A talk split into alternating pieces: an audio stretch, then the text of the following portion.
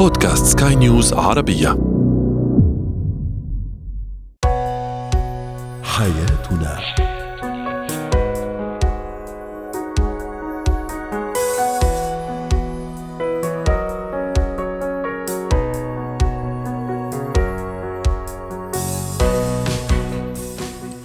مستمعينا الكرام، أهلا بكم معنا إلى حياتنا، فضاؤكم اليومي الذي يعنى بشؤون الأسرة وباقي الشؤون الحياتية الأخرى، والذي يمكنكم الاستماع إليه عبر منصة سكاي نيوز أرابيا دوت كوم سلاش بودكاست وباقي منصات سكاي نيوز عربية الأخرى. شاركونا عبر رقم الواتساب صفر صفر تسعة سبعة واحد خمسة ستة واحد ثمانية ثمانية ستة اثنان اثنان ثلاثة. معي أنا آمال شابة. اليوم نتحدث عن الاحتيال العاطفي. ما هو الاحتيال العاطفي؟ من هم ضحاياه؟ وما هي أبرز حيل المحتالين عاطفيا للوصول إلى ضحاياهم؟ الإصابات أو حماية الأطفال الرياضيين من الإصابات، الأطفال والمراهقين أيضا كيف تكون هذه الحماية؟ وأخيرا رياضة الهايكينج، هذه الرياضة الممتعة التي تجمع بين استكشاف الطبيعة والمشي، ما هي أخلاقياتها وذوقياتها؟ هو وهي.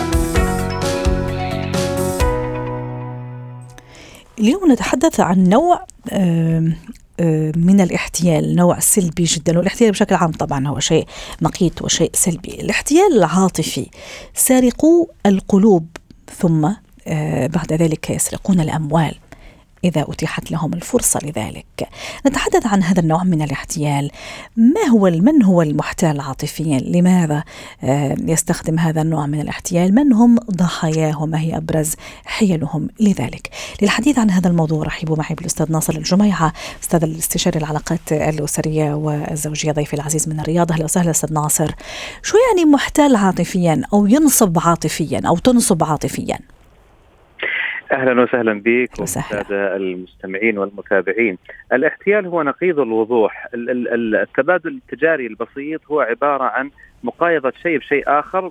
أنا أدفعت عشرة درهم مقابل أن أحصل على ساندويتش مثلا، فبالتالي العشرة درهم هي مقابل لهذا الساندويتش، وأنا أعرف أنني سأدفع عشرة درهم وأنت تعرف أنك ستعطيني هذا الساندويتش. لكن لما يكون الموضوع في احتيال فأنا أوهمك بدفع عشرة عشرة درهم ولكني أحصل منك على هذا الساندويتش دون أن أدفع. فالاحتيال هو نقيض الوضوح في التعامل وتبادل المنافع. لما نقول الاحتيال العاطفي هو أن أتجه بطريقتي في التعامل معك إلى طريقة هي نقيض الوضوح، فبالتالي أريد أن أحقق منافع أو مكاسب من خلال هذه العلاقة دون أن أعطيك ما تود أنت الحصول عليه، وبطريقة ملتوية وبطريقة يعني يصنفها الناس أنها لا أخلاقية أو لا إنسانية، ولكنها مع الأسف موجودة. نعم أستاذ ناصر، إيش اللي يخلي هذا الشخص يحتال على سين من الأشخاص، على صاد من الأشخاص؟ هل لأنه هذا الصاد هو الضحية أو فريسة سهلة المنال؟ هل لأنه ضعيف كمان عاطفيا، عنده حاجة عاطفية مش عم يعرف يلبيها وبالتالي هو فريسة سهلة؟ سأقول لك أي. الآن لو أنني عندي عندي صديق عزيز ودعاني دعوة مثلا على العشاء الساعة الثامنة وأنا وصلت إلى البيت متعب الساعة السادسة من العمل، فبالتالي أنا شايل هم المشوار أربعين دقيقة مشيت الزحمة وبعدين يعني نجلس وحوارات ما تنفلني، فأقول أسهل طريقة لي أقول إن ابني والله في حرارة أو إن السيارة مثلا عطلانة، فبالتالي أنا ليش لجأت للاحتيال؟ أول شيء أسهل، رقم واحد. رقم اثنين ما في محاسبة ولا معتب. ورقم ثلاثة أنه مع الأسف أنه يحقق مكاسب أكثر من الوضوح لكن على المستوى القريب. لكن العلاقة لما أريد أن تكون ممتدة أو طويلة، الاحتيال العاطفي يحقق لك مكاسب شهر شهرين، بعد كذا أنت حتدخل في إشكاليات. فأنا أبغى أتجنب أني أنا أتعب وأني أنا أتحمل المسؤولية، فلذلك ألجأ بسهولة إلى الاحتيال. وهناك قاعدة في العلاقات، هي قاعدة عامة لكن الناس تأخذها بشكل سلبي، اللي هي أنت تريد التحكم في الآخرين وكذلك الآخرين يريدون أن يتحكمون بك. فالأم مثلا اللي تربي أولادها أنهم يشربون حليب بشكل يومي، يراجعون دروسهم، يتحدثون بألفاظ أخلاقية، هذا في الحقيقة هو شكل من أشكال التحكم، لكنه بالتحكم من الناحية الإيجابية. طب إذا كمان عملنا الإسقاط أستاذ ناصر على العلاقة بين مثلا خطيب وخطيبته، مثلا بين ممكن زوج وزوجته، للأسف أحيانا يقع هذا النوع من الاحتيال والنصب العاطفي. إيش إيش هي أبرز الحيل اللي ممكن يستخدمها هؤلاء؟ أحيانا ادعاء المرض، الحاجة للمال، شو ممكن كمان ممكن نضوي على هذا النقاط؟ طبعا الاحتيال العاطفي هو ينقسم إلى ألف وباء. هناك طرق ناعمة نسميها طرق دفاعية، وهناك طرق خشنة نسميها طرق هجومية.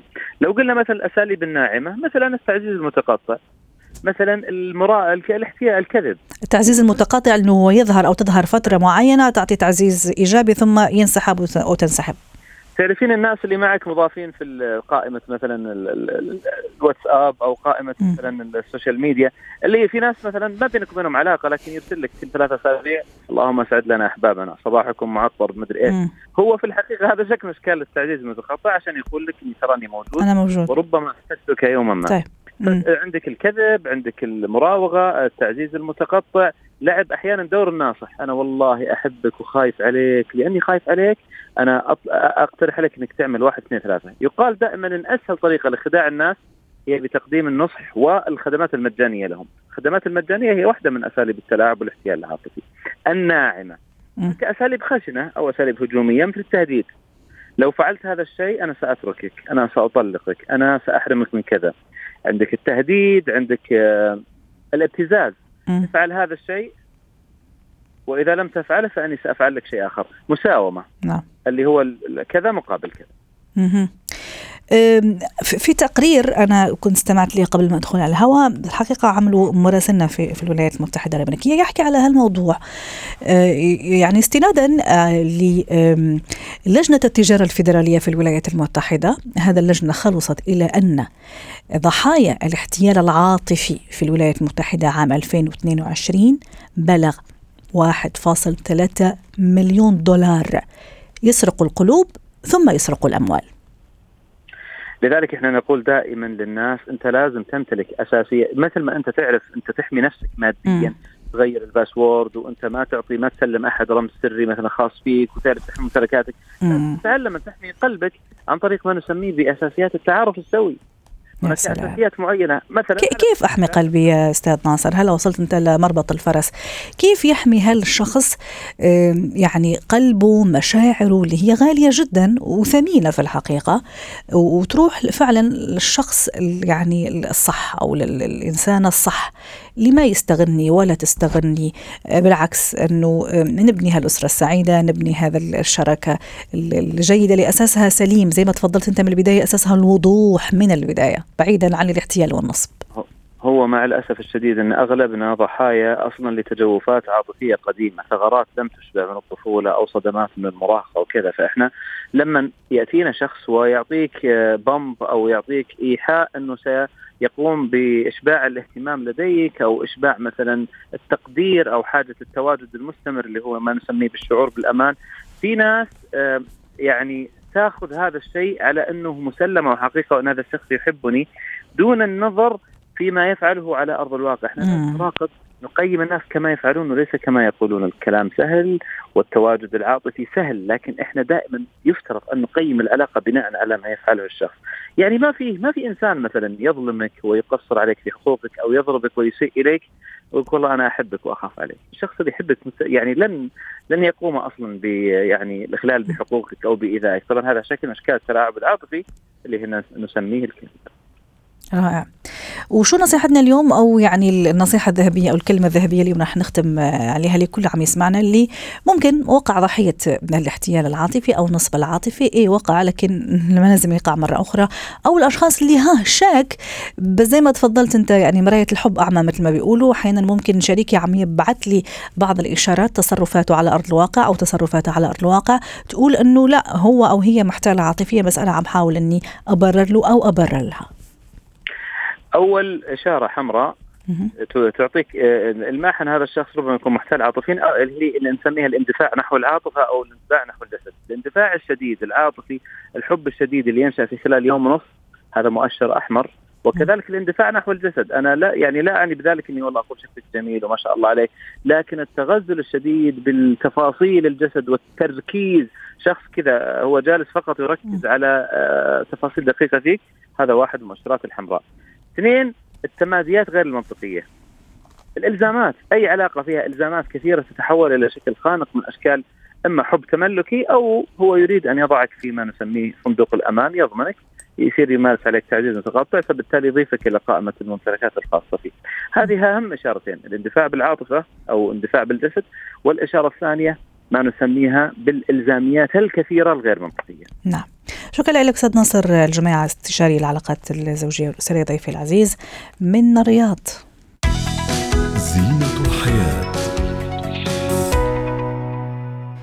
اليوم نتحدث عن حماية الأطفال الرياضيين اللي يمارسوا الرياضة، الأطفال والمراهقين أيضا من الإصابات. للحديث عن هالموضوع رحبوا معي بي دكتور أحمد عبد-العال استشاري طب الأطفال ضيفي العزيز من أبو ظبي. أهلا وسهلا دكتور أحمد. طفلي بيحب يمارس رياضة، ممكن كرة قدم، ممكن ملاكمة، سباحة، يعني طفلي رياضي ويحب كثير رياضة ويعني و... يمارسها مرتين ثلاث مرات في, في الأسبوع، وأنا بدي إني أحميه من الإصابات الرياضية اللي أحيانا تحرمه من ممارسة الرياضة، ممكن كمان يعني توصلوا ل يعني يعني ممكن إصابات صعبة كثير إنه يتشافى منها. كيف أو شو النصائح اللي ممكن تعطيها لنا اليوم في هذا الخصوص؟ أهلا بك يا أمل. أهلا وسهلا. زي ما أنت عارفة أمل، الرياضة مهمة جدا للأطفال والكبار لأنها نوع من التواصل والتفاعل الاجتماعي الحقيقي مش الافتراضي اللي احنا عايشينه يعني. بالإضافة لأهميتها على الصحة العامة للطفل والصحة النفسية سواء للطفل أو للمراهق. فإحنا بنشجع الرياضة ولكن بضوابط، الضوابط دي اللي هي أساليب الحماية اللي, اللي حضرتك يعني تفضلت بيها، لأن ده أنا شايف إن ده جزء مهم جدا لكل أم ولكل مراهق إن هو يعرفه إيه. الضوابط دي أهمها إن ممارسة الرياضة لازم تكون تدريجية، يعني إحنا بنشوف اللعيب قبل ما ينزل الملعب بيعمل نوع من الإحماء. مم. الإحماء ده بيرفع درجة حرارة الجسم، بيزيد من تدفق الدم للعضلات، بالتالي بيقلل ألم العضلات ويمنع الإعياء، بيحفز الدورة الدموية لل...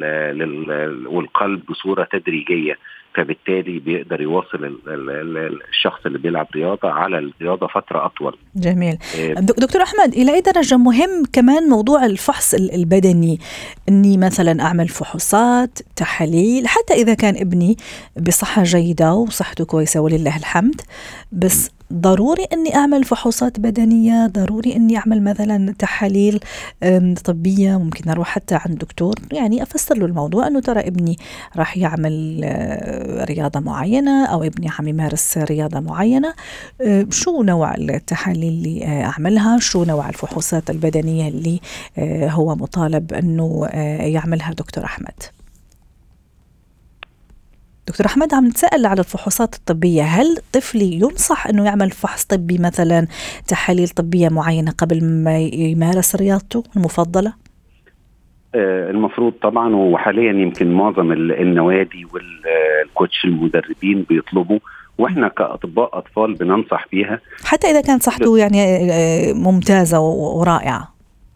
لا، حتى لو صحته كويسة وممتازة ورائعة المفروض، لأن في ممكن يكون عنده أنيميا، ممكن يكون عنده جميل. مشكلة في القلب مش مش حاسس بيها، أو أو في في كمان حتى عيوب في مثلا في القلب بتحصل في أعمار معينة، م. تظهر في أعمار معينة. ف... عيوب خلقية تقصد دكتور أحمد؟ بالضبط، عيوب م. خلقية، عيوب خلقية جميل. مش كلها بتظهر في نفس الوقت أو مش كلها تأثيرها أها. في نفس الوقت، يعني حتى لو لو لو هي كانت ظاهرة تأثيرها بيظهر في وقت معين. الأطفال عندهم أنيميا، اللي عندهم نقص فيتامين د، اللي نقص في معادن معينة. إذا احنا متفقين إنه عملية الإحماء كثير ضرورية، الفحوصات الطبية، الفحوصات يعني البدنية، لازم أخذ طفلي عند دكتور ونعمل هالتحاليل نكونوا متأكدين ويعني مطمئنين. الموضوع الآخر، النقطة الأخرى، النظام الغذائي المتوازن ضروري مهم دكتور أحمد في هالنقطة؟ أكيد أكيد طبعا، والنظام الغذائي الصحي المتوازن مهم للكل، إنما بصفة خاصة لل للي بيمارسوا الرياضة، لأن الطفل ده محتاج طاقة ومحتاج سعرات حرارية. أكتر سبب للإصابات هو الإجهاد. الطفل الغير صحيح بدنيا أو صحيا ده عرضة للإجهاد بسرعة، والإجهاد هو اللي بيسبب أكتر سبب للإصابة. رائع. أكيد طبعا النظام الصحي المتوازن مهم. م. شرب المية بكميات آه. كافية، ده مهم جدا خصوصا في الجو الحار لأنه بيقلل الإجهاد. تعلم قواعد اللعبة، يعني دي جملة دارجة درجة بس مهمة جدا. م. يعني في بعض الألعاب لازم تحتاج كوتش أو أو مدرب أو أو لازم تكون تحت إشراف متخصصين، زي الكاراتيه، زي التزلج، زي الهوكي. في ألعاب معينة ما ينفعش الطفل يدخل فيها بنفسه ويلعبها. صح, صح. وفي ألعاب كمان ما أعرف كمان أطفال خاصة المراهقين بتعرفوا حضرتك يبين أنه خلص وكبر وصار شاب ومدري إيه, حاول يضغط على نفسه كمان على أرضية الميدان مثلا إلى يلعب كورة أو نوع أي نوع من الرياضة, أنه أنا راجل, أنا كبرت, أنا ما أتعبش, أنا لياقتي ممتازة, أنا رائع. فممكن هذه كمان تؤدي إلى إصابات, صح ولا لا؟ اكيد انا معاك يا امال, لان انت عارفه المراهقين, يعني انت ذكرت النقطه دي, انا كنت لسه هتكلم فيها. أي. المراهقين سواء اولاد او بنات, بالنسبه للاولاد بيمارسوا الرياضه بعنف, لان انا بقيت راجل واقدر اعمل اي حاجه, م. وبالتالي التحميل على نفسه صح. في اللعب ده ممكن يسبب كسور, التواءات, خلع, مشاكل كتيرة. المراهقات كمان بس من ناحية العكسية, م. المراهقات دايما عندهم هشاشة عظام, بعضهم عندهم عندهم انتظام في الدورة الشهرية أو ضعف النظام الغذائي عشان مهتمين بجسمهم وشكلهم. آه بشير النقطة في غاية الأهمية أستاذ دكتور أحمد. آه. آه. فلما بيجوا يمارسوا الرياضة وهم غير أصحاء, آه بالتالي ده عشان كده الفحص الطبي مهم ليهم والنظام الغذائي مهم ليهم بصورة أكتر كمان من ال من الشباب أو الأولاد المراهقين. صح, وخاصة في الفترة حضرتك ذكرت اللي هي فترة مثل البيريود أو العادة الشهرية, أكيد يعني في كذا يعني مثل ما يقولوا طقوس معينة, أكل معين, يعني راحة كمان معينة, حتى يعني حتى إذا عملتها الرياضة يعني ما يعني أثارها ما تكون سلبية, بالعكس تكون أثار إيجابية. شكرا لك دكتور أحمد عبدالعال, أسعدتنا بهذه المعلومات الرائعة وهذا النصائح, وأتمنى كل السادة المستمعين خاصة أباء أولياء أمور أنه يكونوا يعني واعيين بهالموضوع, خاصة بما يتعلق بالإصابات الرياضية, حتى نتفاداها وناخذ بعين الاعتبار كل هذا النصائح. شكرا لك دكتور أحمد عبدالعال استشاري طب الأطفال.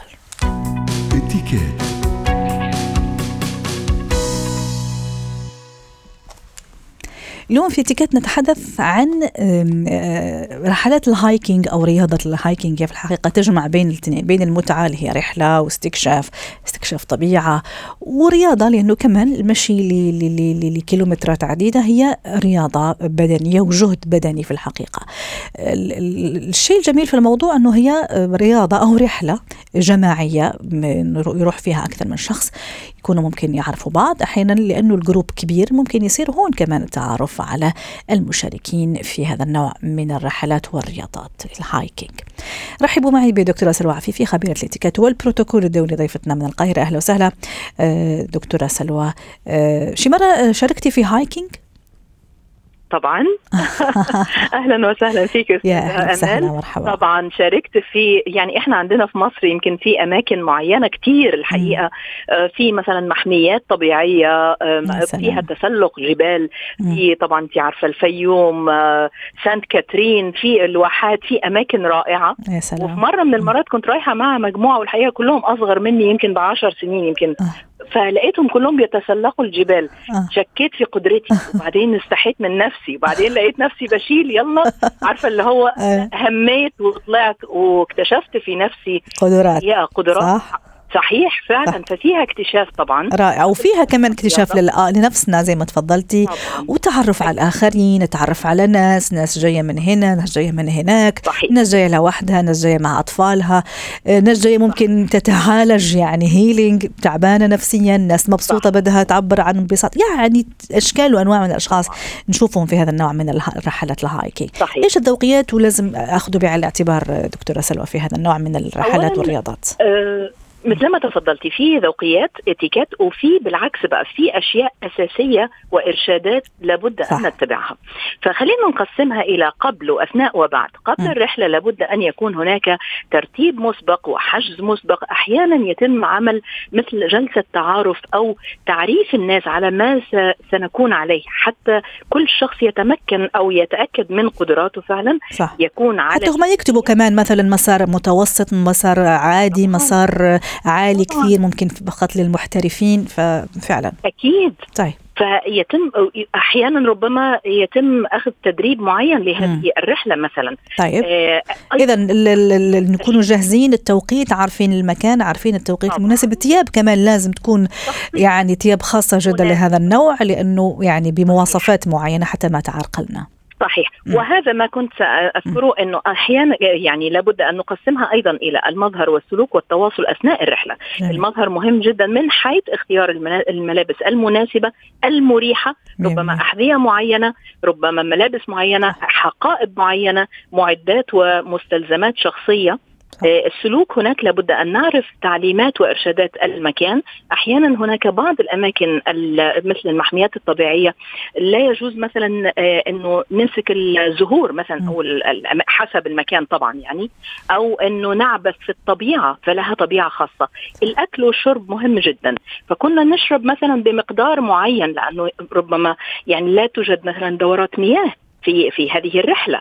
حسب الوقت أيضا، هل هي رحلة اليوم الواحد أو هناك مبيت؟ تخييم لها استعدادات. مم. الطوارئ والإسعافات الأولية. أيضا بالنسبة للتواصل مع المجموعة والسلوك، هنا سواء ناس أعرفهم أو لا أعرفهم، هناك فرق سن، فرق ثقافات، ربما في بلد آخر، لابد من احترام الاختلاف وعدم التفرق عن المجموعة، وخاصة صح. لو هناك جايد أو قائد لهذه المسيرة صح. لأنه هذا يعرضني أنا للخطر وأيضا يعرض الشخص هذا لتحمل المزيد من المسؤولية. عايز أقول عن نقطة مهمة لو تسمحي لي، ارتداء الساعة الديجيتال أو اللي هي الرقمية اللي متصلة بالموبايل مثلا، أو هناك يكون وسائل أخرى للتواصل أو نقط نقاط التقاء معينة حتى لا يتم العزل عن المجموعة أو الانفصال عن الاتصال أو انقطاع الاتصال لأي سبب من الأسباب. المأكولات أيضا أثناء الرحلة، الفكرة أنه لا مش أنه أملى معدتي وخلاص، لا بالعكس، هناك مأكولات معينة صح. تم توزيعها علينا تمد بالطاقة ولا تسبب طبعا الخمول الكسل أو الحاجة طبعا. فلا بد هنا اتباع التعليمات بشكل مهم جدا. أيضا يعني ختاما أحب أقول دايما أنه لابد أن نترك انطباعات جيدة حتى يعني الناس تحب أنه إحنا نطلع معهم مرة تانية صح. نفس الشيء نعامل الناس كما يحبوا أن يعاملوا، عدم التدخل في الخصوصيات. إن لم أكن أنا القائد ليس من حقي أن أعطي تعليمات للآخرين، بالعكس يمكن يتضايقوا مني. أيضا الحفاظ على المكان مثل ما ذكرنا، اترك المكان أفضل من مكان. فكل هذه الأشياء مهمة جدا حتى نستمتع بأهداف الرحلة الأساسية يعني صح صحيح و... صحيح. والآن يعني فترتها في الحقيقة خاصة هون في منطقة الخليج هي فترة جميلة وفترة ذهبية لهذا النوع من الرحلات والرياضة. شكرا لك دكتورة سلوى عفيفي، خبيرة الاتيكيت والبروتوكول الدولي، أتمنى لك أوقات سعيدة. حياتنا